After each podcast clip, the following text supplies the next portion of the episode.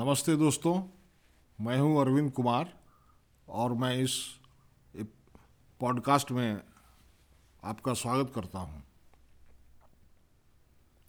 इस पॉडकास्ट में हम इंटरनेशनल लेबर ऑर्गेनाइजेशन, यानी आईएलओ के बारे में चर्चा करेंगे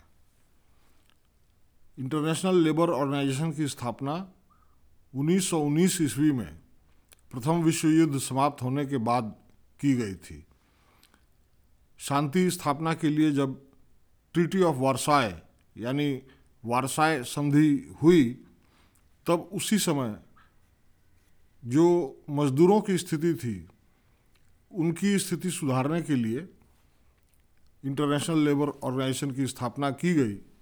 बाद में 1946 में यह यूनाइटेड नेशंस का एक हिस्सा बन गया। इसके स्थापना के पीछे जो थॉट प्रोसेस है, वह ये था कि विश्व शांति के लिए सामाजिक न्याय की अत्यंत आवश्यकता है। यदि मजदूरों की स्थिति ठीक नहीं हुई तो वह विश्व शांति के लिए खतरा बन सकती है। इस आधार पर इंटरनेशनल लेबर ऑर्गेनाइजेशन की स्थापना हुई। और पूरे विश्व संस्थाओं में यह अकेली ऐसी संस्था है जो त्रिपक्षीय है, यानी सरकारें, मजदूर और मैनेजमेंट, ये तीनों पक्षों के वहाँ सभी समितियों में इन तीनों पक्षों के प्रतिनिधि होते हैं और सभी निर्णय आईएलओ में इन तीनों पक्षों द्वारा मिलकर किए जाते हैं। इस हिसाब से यह एक अपने आप में अनोखी संस्था है। आईएलओ ने मजदूरों की स्थिति सुधारने के लिए हमेशा काम किया है और इसमें काफ़ी हद तक सफलता पाई है। जो कंडीशंस ऑफ़ लेबर हैं वर्किंग कंडीशंस जो हैं, उनको सुधार करने के लिए आईएलओ ने अनेक प्रकार के इनिशिएटिव्स लिए हैं और दुनिया के अनेक हिस्सों में यह लागू भी हुआ है। भारत भी आईएलओ का एक सदस्य है। सबसे पहले आईएलओ ने यह कहा कि मज़दूरों को एडिक्वेट लिविंग वेजेस यानी एक मिनिमम मजदूरी मिलनी चाहिए। जिससे कि वह अपना जीवन यापन कर सकें। आपको जान करके यह आश्चर्य होगा कि आज भी दुनिया के अनेक देशों में जो लेबर लॉज हैं, जो लेबर से संबंधित लेजिस्लेशन है, वह पूरी तरह से या तो बने ही नहीं हैं या बहुत ही प्रिमिटिव स्तर पर हैं। तो इस प्रकार के जो मज़दूरों से संबंधित कानून हैं, इसकी जागरूकता ये लोग हमेशा से पैदा करता आया है। आपको शायद ये जानकारी न हो कि दुनिया में ऐसे बहुत देश हैं, जहाँ मिनिमम वेजेस की कोई व्यवस्था नहीं है। जो मज़दूरों की मजदूरी है, वह पूरी तरह से डिमांड सप्लाई पर निर्भर करती है। वैसी हालत में आप समझ सकते हैं कि जहाँ लेबर एक्सेस सप्लाई में हो, ज़्यादा सप्लाई में हो, और काम देने वाले कम हो तो नेचुरली मजदूरी फिर कम होती जाएगी। लेकिन अनेक देशों में जो लेबर है, मजदूर हैं, उनको किसी भी तरह का कानूनी संरक्षण नहीं प्राप्त है। आईएलओ का हमेशा से ये प्रयत्न रहा है कि जो मज़दूरों के वेलफेयर के बारे में, मज़दूरों से संबंधित उनकी जो वर्किंग कंडीशंस हैं, उसको सुधारने के बारे में जो कदम लेने हैं, उनको कोडिफाई किया जाए। यानी वैसे कानून बनाए जाए। तो ये सरकारों की मदद करते हैं वैसा कानून बनाने में, जो मज़दूरों की न्यूनतम मजदूरी निश्चित करें, उनकी वर्किंग कंडीशंस सुधारें और वर्किंग कंडीशंस के बारे में, उनकी सेफ्टी के बारे में वो कदम सरकारें उठाएँ। और ऐसा करते समय, जैसा कि मैंने आपको बताया, ये तीनों त्रिपक्षीय है। यानी जो मालिक हैं, जो मैनेजमेंट है, जो मजदूर हैं और सरकारें, ये तीनों मिल करके एक फैसले पर पहुँचते हैं। उसके बाद उस कन्वेंशन को लागू करना उन सरकारों का काम होता है। आईएलओ अनएम्प्लॉयमेंट दूर करने के बारे में भी बहुत अध्ययन करता है और अनएम्प्लॉयमेंट दूर करने के बारे में रिसर्च करके और सरकारों से तालमेल बैठाकर उसकी कोशिश करता है। साथ ही जो मज़दूर हैं, उनकी सामाजिक सुरक्षा के बारे में भी आईएलओ प्रयत्नशील रहता है और हर एक प्रकार के लेबर और जिसमें कि महिलाएँ और बच्चे भी शामिल हैं, उनकी सुरक्षा के बारे में भी आईएलओ प्रयत्नशील है। आईएलओ ने अनेक ऐसे कदम उठाए हैं जिनसे बहुत सारे देशों में खास करके विकासशील देशों में मजदूरों की स्थिति सुधारने में आ, मदद मिली है।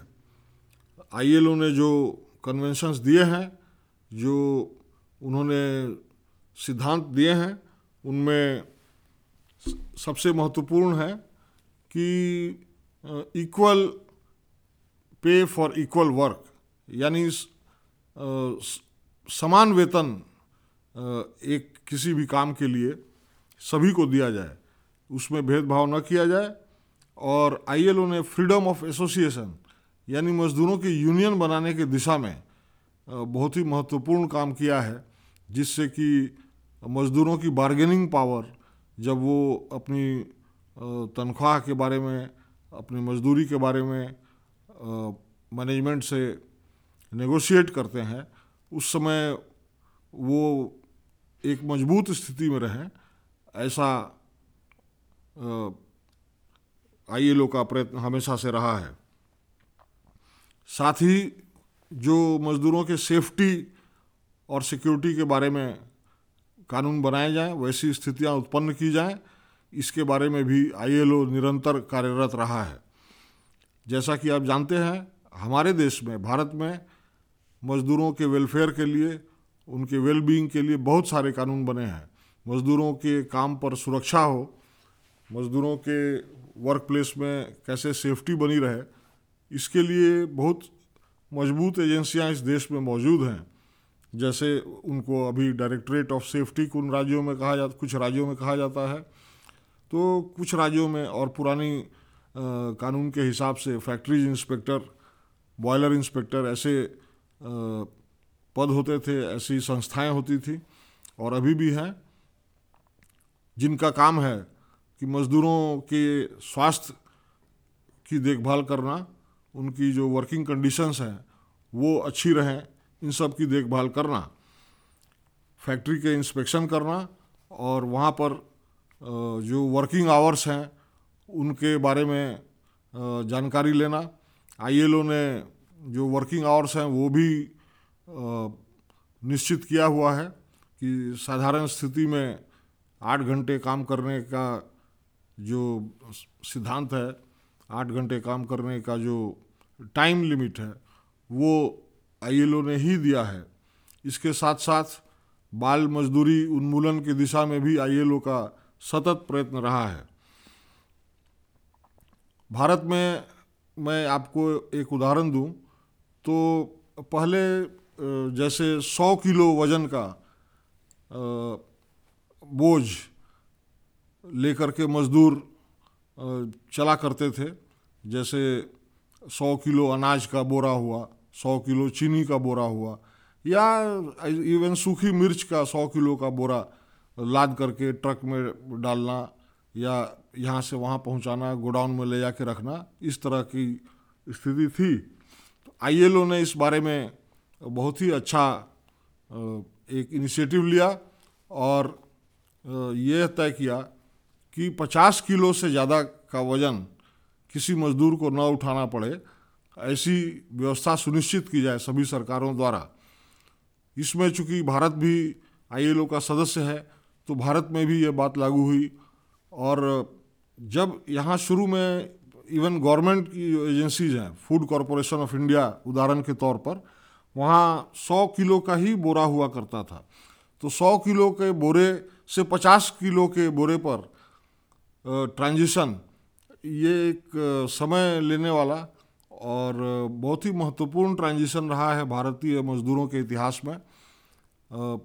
जब फ़ूड कॉरपोरेशन ऑफ़ इंडिया ही सौ किलो का बोरा इस्तेमाल करती थी, जितने कारखाने हैं, चाहे वो चीनी के कारखाना हो या किसानों के द्वारा जो सामान बेचा जाता है वो मंडियाँ हैं, वो वहाँ पर उसको सौ किलो के बोरे को पचास किलो पर लाना, ये काफ़ी कठिन काम रहा और बहुत ही परसुएशन के बाद ये जा कर के हो पाया। क्योंकि सबसे बड़ी समस्या थी कि पचास किलो के नए बोरे खरीदने की कीमत और सौ किलो के पुराने बोरे को हटाने की जो कीमत है, वही बहुत ज़्यादा थी। और इसके लिए लोगों को तैयार करना पड़ा, लोगों को समझाना पड़ा और कानून में यह व्यवस्था लाकर, रूल्स में यह व्यवस्था लाकर फिर धीरे धीरे उसको इन्फोर्स किया गया। तो आप समझ सकते हैं कि मज़दूरों की जो वर्किंग कंडीशन है, उसको सुधारने में आईएलओ का कितना महत्वपूर्ण योगदान है। एक छोटा सा उदाहरण आप समझ सकते हैं, मैं आपको बताता हूँ। कि बैकलेस चेयर पर काम करना मना है। क्योंकि बैकलेस चेयर पर जब आदमी आठ घंटे काम करेगा, चाहे वो सिलाई का काम हो या किसी भी टेबल पर बैठ कर के जो काम कर रहा है तो अगर उसके पास पीठ टिकाने के लिए कुर्सी में व्यवस्था न हो तो वैसी हालत में रीढ़ की हड्डियों पर बुरा असर पड़ता है।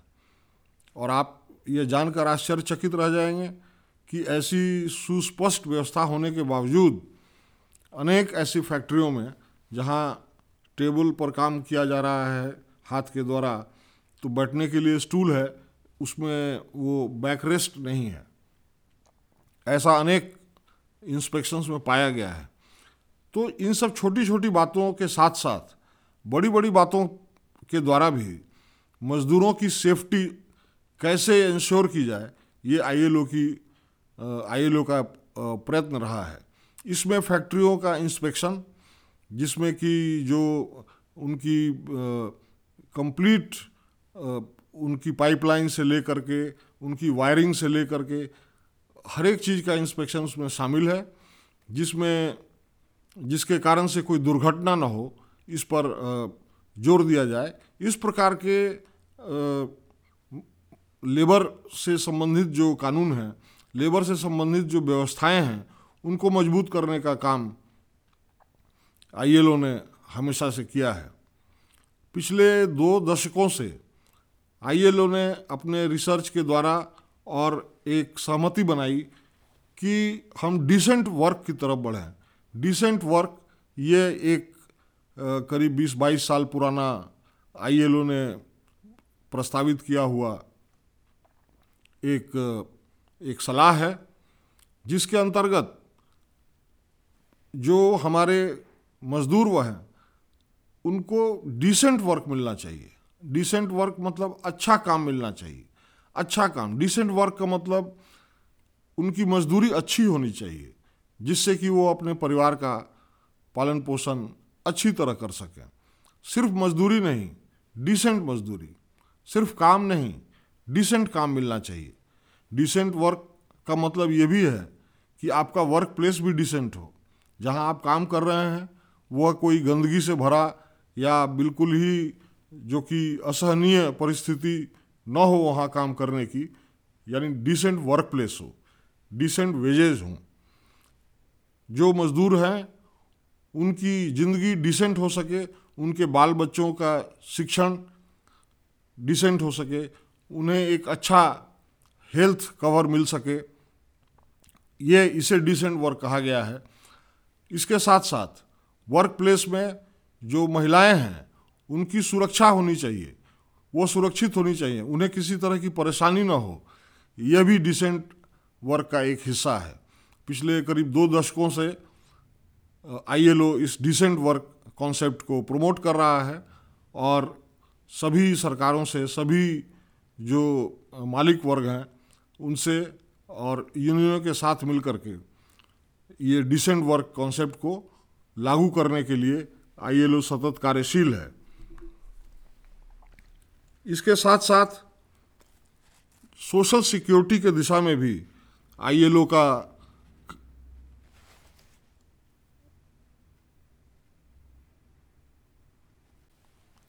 इन सब बातों के साथ साथ आईएलओ का ये भी मानना है कि मजदूरों के लिए सामाजिक सुरक्षा की व्यवस्था की जानी चाहिए। तो ये सामाजिक सुरक्षा अनएम्प्लॉयमेंट अलाउंस के रूप में या किसी और रूप में दी जा सकती है यह संबंधित देशों के संसाधनों पर निर्भर करता है। परंतु जो प्रबंधन है मैनेजमेंट और सरकारें हैं साथ साथ जो मज़दूरों के रिप्रेजेंटेटिव्स हैं, उनके साथ मिलकर हमेशा से आईएलओ ने एक सामाजिक सुरक्षा की व्यवस्था की बात कही है और उस दिशा में निरंतर प्रयत्न किया है। आईएलओ फ्यूचर स्ट्रेटजीज के बारे में भी रिसर्च करता रहता है कि आगे आने वाले समय में, भविष्य में मजदूरों की क्या स्थिति होगी? कौन सी समस्याएँ होंगी? और उनसे कैसे निपटा जाएगा?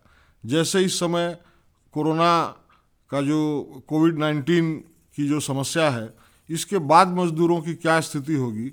और उनकी जो उनका जो वर्क एनवायरनमेंट है, उनके जो काम करने का परिदृश्य है, उसमें किस तरह की सावधानियों की ज़रूरत होगी? इसके बारे में आईएलओ काम कर रहा है।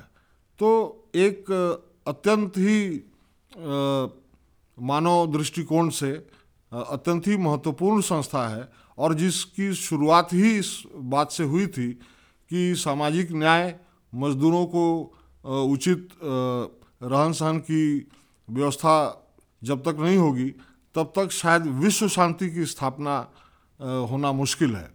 इसलिए मजदूरों का वेलबींग बहुत ही महत्वपूर्ण है इस प्रकार का काम आईएलओ ने अभी तक किया है और आगे भी करते रहेंगे। हमारी आईएलओ को अनेक अनेक शुभकामनाएँ हैं। धन्यवाद।